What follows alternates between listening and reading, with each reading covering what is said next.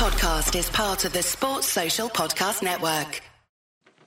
Hi, I'm Dave Hendon. Welcome to the Snooker Scene podcast. This week I'm in Germany at the Tempodrome in Berlin, the German Masters, and we're going to be talking about snooker in Germany with Rolf Kalb, who's uh, Mr. Snooker really in this part of the world. He's a German Eurosport commentator. He's also Master of Ceremonies at the German Masters and the Paul Hunter Classic, and so on and so on. And uh, we're going to talk to Rolf a little bit about uh, the development of snooker in Germany. But first of all, Rolf, I always start by asking players or whoever I'm interviewing how they got into snooker. And usually British people say, you know, I saw it on the television or my father bought me a small table. I'm guessing it was a bit different for you. It was, first of all, thank you for inviting me. It's No a great problem. pleasure and a great honor.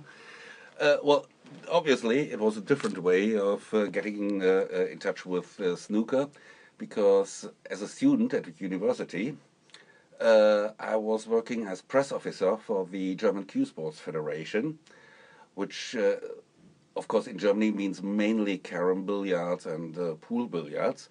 But by that, I got in touch uh, with Cue Sports, with all variations of Cue Sports, and uh, already then I fell in love with snooker. It was hard to get any information, it was hard to get pictures in Germany at that time. Well, and uh, the way it went on, then in 1989, Eurosport uh, set up a German language service, and uh, the head of German commentary at that time invited me because he knew me as a sports journalist, and he invited me to join the team.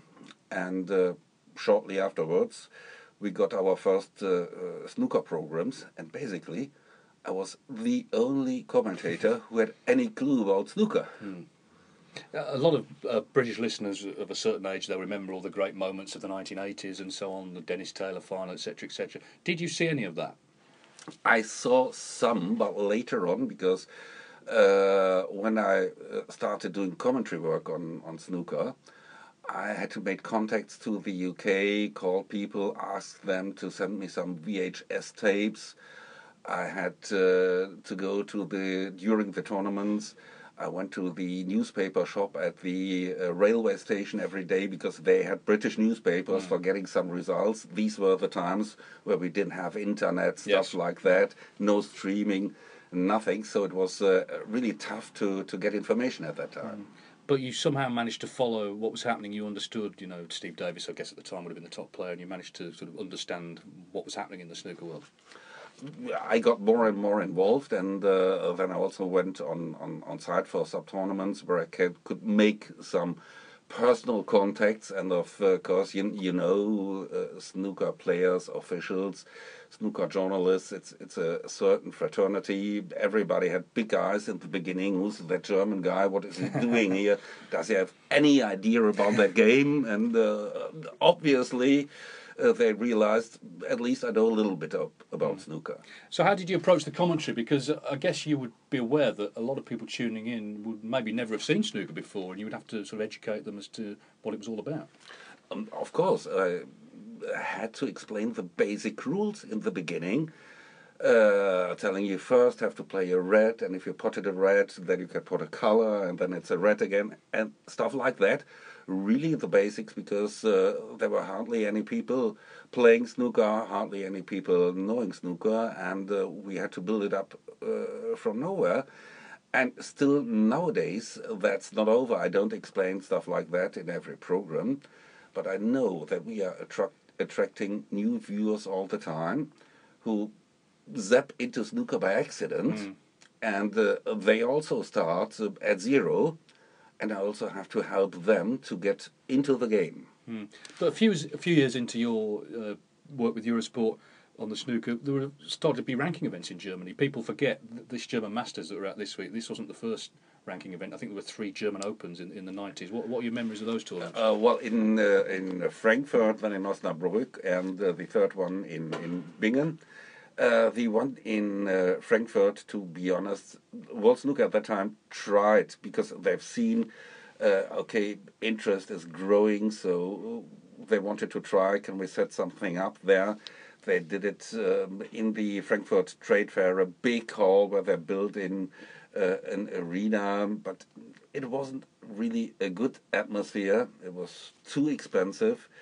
Then the next year they decided, okay, we try something different. They staged it in the sports hall of a, a British Army barracks in uh, Osnabrück, and uh, it was in December. And on, on the second day, uh, uh, the heating broke down, so everybody, including the players, were freezing. Yeah, yeah. So that also was no ideal solution. Uh, and then they went to Bingen into a hotel, which was a nice venue, but uh, basically too small to host really a big event. Uh, it might have been too early. The other problem was that they didn't look for German partners uh, uh, who would have been able to stage events like that in Germany. It was thrown into Germany from the outside, so it might have been uh, too early at that time. And you must not forget, uh, at that time, Eurosport didn't cover snooker as regularly as we are doing it today. We might have had uh, three tournaments uh, a year or something like that. Uh, we didn't cover all the tour like we are doing now. So only by covering the complete tour, it got more and more popular in Germany. Because we're used to the Tempodrome being full, great atmosphere here, but uh, it sounds like it was a little bit too early to, to be on the radar, be on people's radar. It was still Yeah, a mi- yeah. minority sport. Yeah, yeah, de- definitely, definitely. It was the interest was growing, but you can't compare the interest uh, uh, at that time with the fascination and the enthusiasm we can see uh, today here in Berlin. It's completely different. So, was there a time when you noticed the interest was suddenly growing to a level where you thought something's sort of happening here? I think that that has a lot to do with the Eurosport starting the regular snooker coverage, which basically started with the 2003 World Championship. And uh, it really was a wave coming up. I was absolutely sure that there would be a lot of interest in snooker, but that it developed in such a way really also was a surprise, a nice surprise for me Yeah. Uh, and it was growing and growing all the time. And th- still, the interest is is growing. You also can see that uh, at the viewing figures. If you would have come to Germany, let's say 15 years ago, and would have gone on the street and asked somebody, uh, "Do you know what what is snooker?" They would have said, "Oh, oh snooker." Some new chocolate or something like that. And nowadays, when you go out uh, on the street, uh, and then they ask this question, people will tell, yeah, yeah, well, this kind of, of cue sports, I, I, I've, I've seen that, I've seen, isn't there a guy, uh, what's his name, uh, Ronnie, Ronnie something? that has completely changed, And especially here in Berlin. I remember a few years ago, uh, Shaun Murphy had some time off, and I asked him, uh, uh, well, what do you want to do? And he said, oh, I want to walk a little bit, go to the uh, uh, uh, Brandenburg Gate, and then this uh, uh, well-known street, uh, Unter den Linden. I met him later on. I said, man, was it nice? Uh, He said, I only uh, got to the Brandenburg Gate. I said, why? He said, because people were realizing uh, uh, me on the street and say, oh, Shaun, can we have an autograph? Yeah. Can we have a photo? Something like that. And he never expected that to happen in Germany. But it happened. So, I guess the question, and it's a difficult one to answer, but why? Why has Germany taken snooker to its hearts in the way that it has? Well, in my opinion, because it's a great game, it's a fascinating game, it's a thrilling game, and uh, if you give it some time, it's quite easy to feel that fascination, to get that thrill. And uh, uh, people always are interested in good entertainment, and snooker del- uh, delivers brilliant entertainment. But no, I mean, you you hear talk to a lot of the fans. Uh, is is there something specific about snooker? Is it maybe the, the sort of the slow drama of it that they get hooked into? The fact that you have to really concentrate. Is there something specific about snooker? Do you think? Well, it's it's mainly, I guess, it's uh, the drama, but uh, uh, it's also the whole package. I wouldn't take anything away from that because all that adds to the big picture. Paul Hunter Classic as well uh, has been an important tournament. It started as a, as a pro am, of course. It was named in Paul's honour after he passed away, but uh, that that's been been going for a number of years, and that sort of because the, the big sort of mystery to a lot of people. We were aware of this this boom in Germany, but there was there was no big tournament here until Barry Hearn took over. But that kept the interest going, didn't it? Because it attracted so many top players. It was uh, uh, that event, of course.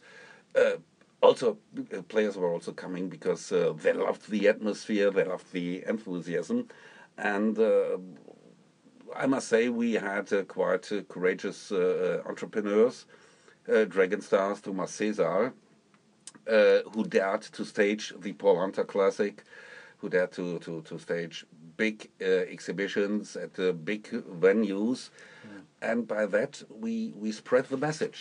Mm and it, it, it, it, was a team effort. Uh, also, also the, the players worked on that. Players like Steve Davis, like Shaun Murphy, uh, and lots of others coming to Germany and doing that promotional work. So mm. we have to be very thankful also to to these players.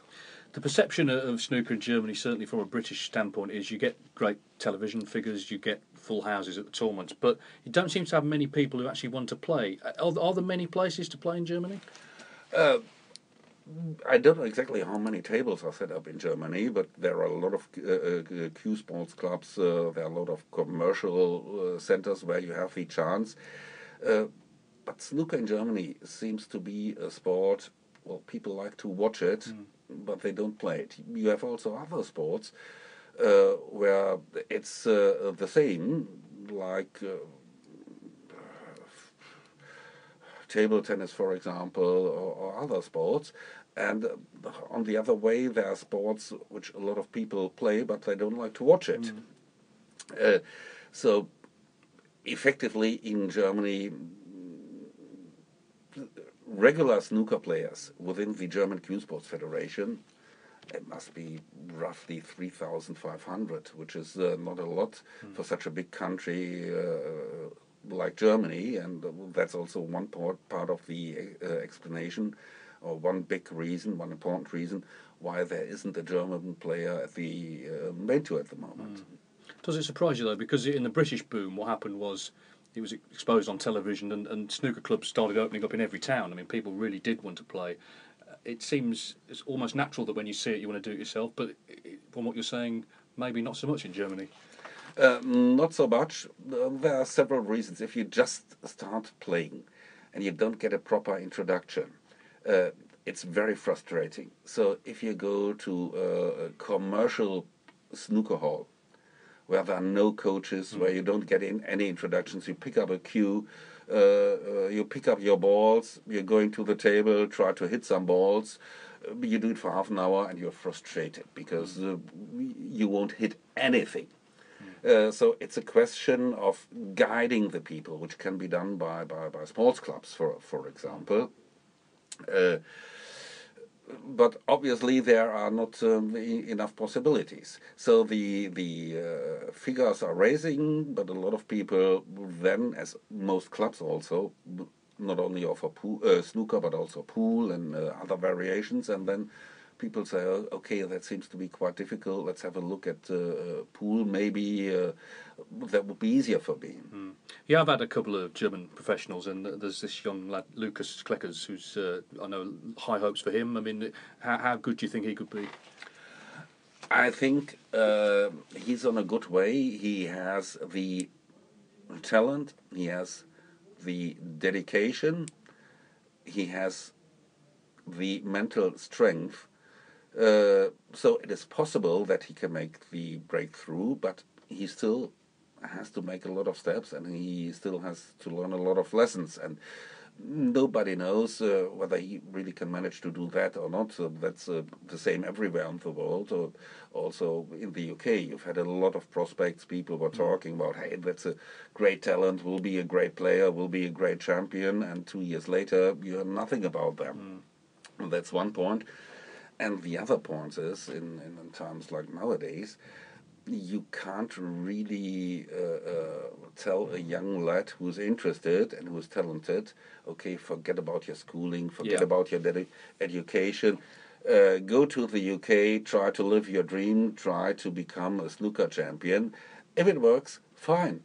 But in most cases, it doesn't work. Mm and then they come back, let's say, at the age of uh, uh, 28, 29, they don't have a proper education, uh, they don't have a job, they don't have a future. Hmm. So you can't really uh, tell parents, please allow your, your boy to go. Hmm. Let's talk a bit about your role, uh, Rolf. We're at the German Masters this week. You're not just commentating; you're you're the MC as well. Talk us through your sort of typical day because you seem to pack a lot in. Uh, yes, of course. Uh, especially the days in, in, in Berlin here are really packed because I also have uh, uh, lots of, of uh, media commitments. I also try to mix with the fans. Uh, they always have a lot of questions.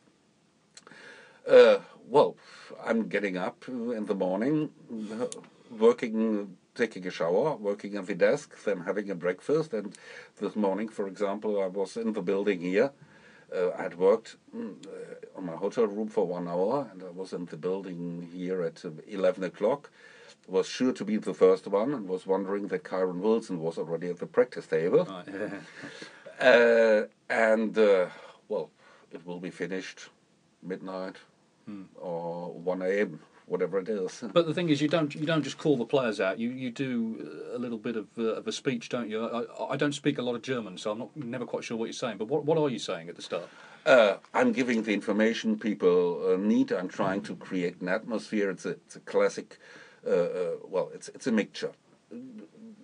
Giving the information which are required, asking them, please switch off your mobile phone, stuff like that, the usual stuff. But on the other hand, I also try to create the atmosphere, to, to make uh, the audience feel happy, uh, and uh, to tell the audience, hey, great, you are here because you are expecting, uh, you can expect something great. So creating the joy for what's coming up, because uh, my intention then is to have a big moment, the moment when I introduce the players, then it has to explode. So you have to get your audience clapping, you have to get your audience uh, uh, laughing. So I'm making some jokes, I'm chatting with the audience, I'm reacting on the audience, and hopefully I manage uh, to create a good atmosphere and uh, then to, to, to, to get the uh, big entrance for the players. Because I'm not doing that just for fun. Uh, the aim is to put the players and the event on a podium Yeah. make everybody uh, uh, feel that he is uh, witnessing something very special and something very great. And I think that also creates a special atmosphere for the players, which makes it easier for them to perform. You've been doing it a long time, but I wonder, do you get nervous because when you're commentating, no one can see you. They, can hear you, but they can't see you. Stood out there in the middle, you've got everyone watching you. You're waiting to be cued in by the by the director, and you've got to hit the mark and so on. Is that nerve wracking? It, well, when I, when I first also walked in front of a camera, it was very strange uh, for me, and uh, I, I was a little bit unsure. And mm, well, I watched it later on. I said, "Oh, Rolf, uh, that could be done better." I think I've uh, gained some experience now how to handle it, and I'm not nervous. I, I'm very concentrated, uh, but I also uh, like that way of working, working together with an audience. I also do that for exhibitions, for example, where I carry them through all the evening, uh, because you're a commentator yourself, so we are sitting in our commentary booth. Uh, we are trying to give it our best, but we don't get any immediate reaction by the audience. Yes. And when you're working in front of an audience, you feel immediately was it good, was it not so good? Do you get the reaction? Do you get the crowd going or not? What do you have to go uh, to do? That's a completely different way of, of working. That's a different experience. But I love this experience. I love to do both. In terms of commentary, because snooker's not the only sport you do, is it? What what, what other sports do you do you do? Uh, mainly rowing and uh, also dancing. And there are a few other sports where I'm not doing a lot. I'm doing some darts, some bowls I've done. Uh, but my main sports are, well, my main sport is snooker, snooker, snooker, and uh, then it's rowing. You did the boat race, I think, don't you? Yeah, yeah. Yeah. And dancing. Well, how, how- did you come come across that? Uh, well, that's uh, basically because uh, my wife and me used to dance. Okay. because when we met uh, in the in our early 20s we looked for a sport uh, which we can do together so we started just normal social dancing and uh, uh, we got very interested and we loved it and so we went on we never had a, a big career but uh, we were part of a, of a dancing crew of a formation uh, also publicly uh, performing so you could book us and we were, would Yeah, come to, right, yeah. to your party or whatever it Yeah, is uh, yeah. uh, Does, that, does that offer there. still hold, or can we still book you now? Uh, no, no. That's gone. That's gone. After one and a half minutes, I, I, I would be dead. uh, well, but that was the way uh, I got introduced into dancing, and uh, then I also picked up uh, doing commentary on that. In terms of snooker commentary, this might be an unfair question, but do you have favourite players to commentate on? No. Uh, that's also uh, something a lot of fans are asking me. Uh, but I definitely don't have a favorite player because I love the variety, the different styles. I think that's one of the fascinating points of snooker.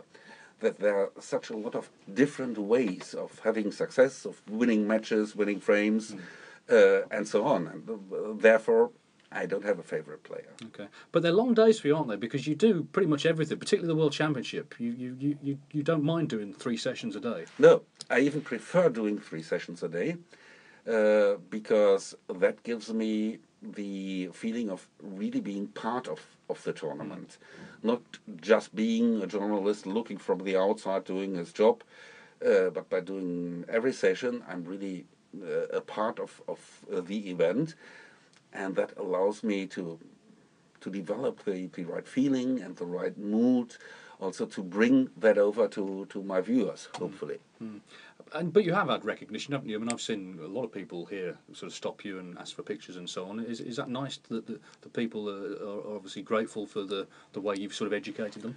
Of uh, well, of, of of course, like like everybody, sorry, like everybody, I'm happy when there are people who like what I'm doing. So by uh, saying hello to me, uh, making a photo, asking for an autograph, uh, they show their appreciation for what I'm doing, and. Uh, I would be ignorant if I wouldn't be happy about that. So how much more can Snook grow, grow in Germany? I mean, the, the figures can only, I guess, go up so much, but it seems in a very healthy state right now. Yeah, it's in, in a healthy state, uh, also in my eyes, uh, especially as we managed to create that interest in snooker without having a German top player. You see, what's, what happened in uh, tennis, for example, uh, when we had the breakthrough of Boris Becker, we had Michael Stich, we had uh, Steffi Graf. Tennis in Germany was going through the roof. Everybody was a tennis fan, everybody was a tennis expert. It was a big boom. But when these three stopped their careers, it went down again where it started. And by having such a lot of interest in snooker without having the German player, in my eyes, that means people are interested mainly in the game. Hmm. And that doesn't depend on certain players, which I think is a much healthier basis for the game in Germany. Hmm. And we've seen, we're recording this on the semi-finals day in Berlin. The the uh, four players who came through, all terrific players, but maybe they're not star names necessarily. You know, we haven't got Ronnie O'Sullivan, Neil Robertson, but it was still packed, which tells you they're coming to watch the game rather than necessarily I'll go if so and so's playing. It was still packed, and uh, uh, you've commentated on it. We are doing that after the first semi-final, so in between both matches. Uh, you have seen the first semi-final. It was a really great snooker. It was a struggle for both of the players, but still the audience was enthusiastic. Always tried to help to motivate the players. We still had a great atmosphere, and that shows uh, how the German snooker uh, fans are thinking. Well, I commentated for two frames, actually, with Ronnie O'Sullivan, and he said that, because he's been coming here a while, obviously, and he said that um, for him, the German fans are the best in the game, because he said they, they watch every shot, you know, they're, they're really um, respectful of the players, but clearly just engrossed. It, like you say, it doesn't have to be centuries every frame. They will watch and watch and watch because they just love it, Yeah. Thanks, Ronnie. which is a compliment. Thank you. Spe- speaking of, of loving the game, Rolf, I mean, you've been doing this a while now. Do you still are you still uh, as much in love as, with snooker as you were when you started? Uh, yes, yes. And uh, if that would be gone, if I would start just to do a job, that would be the time for me to look uh, for a different job. Uh, it, I think we uh, we have to have this feeling also as uh, commentators because we have long programs, long matches. Uh, uh, our audience is supposed to listen to us for hours and hours and hours, and if you don't have enthusiasm, how should your viewer feel or develop an, any enthusiasm for your program, for that game? So you have to have that. If that is gone, it's over. So just to, to, to sort of wrap this up, then the future looks good for snooker in Germany. But I guess the one thing, as you say, that's missing is a player, a world class player, or even just someone on the tour who can who we can see on television and we can follow. Maybe we can, can convince Ronnie to take uh, German citizenship. Well, I might leave that one to you, Rolf. But uh, anyway, look, it's been great to talk to you, and I, I know a lot of people appreciate what you've personally done for snooker. So thanks a lot for being my guest. Thank you for inviting me, and thanks to you. Thank you, and thanks to everybody for listening. Cheers. Sports Social Podcast Network.